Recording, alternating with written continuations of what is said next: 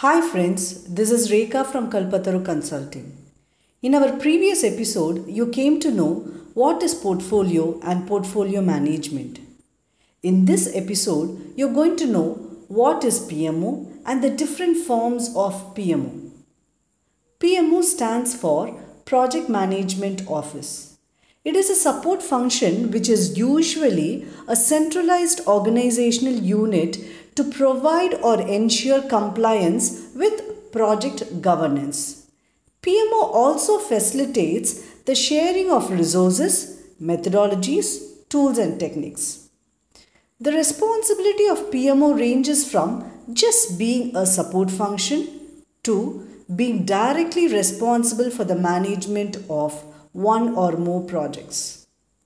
Based on the degree of control and influence, PMO can be of three types supportive, controlling, and directive. First, let us see supportive. This type of PMO has a low degree of control.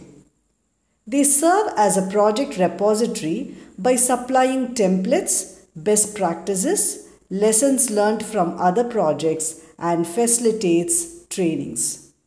They act as a bridge between the management and the various projects. They integrate information from all the projects to assess whether the projects are enabling the organization in achieving its strategic objective. The second type, controlling. This type of PMO has a moderate degree of control. They provide support and guidance on how to manage projects assist project managers with specific project management tools and ensures compliance to organizational practices and framework. They insist the usage of specific templates, formats and tools and also ensures compliance to governance. If you would have noticed, the degree of control is slightly higher in controlling type of PMO The third type is directive. This type of PMO has the highest degree of control.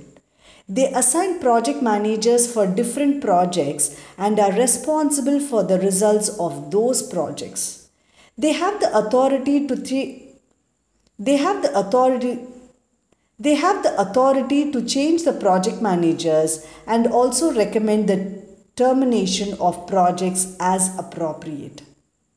To summarize, the PMO may manage the interdependencies among projects, programs and portfolios, integrate information from all projects to assess the achievement of organization's strategic objectives, provide centralized communication about the projects, provide resources, templates, formats and also gathers lessons learned and make it available for the project managers.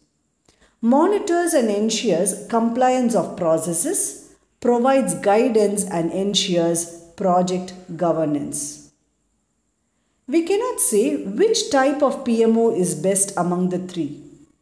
The power of PMO depends on the organizational structure. Your power as PMO is based on which type of PMO you are. Now, you would have understood what is PMO and the three types of PMO. Listen to my next episode to know more about project and project management. Thank you for listening to this episode on what is PMO and the three types of PMO.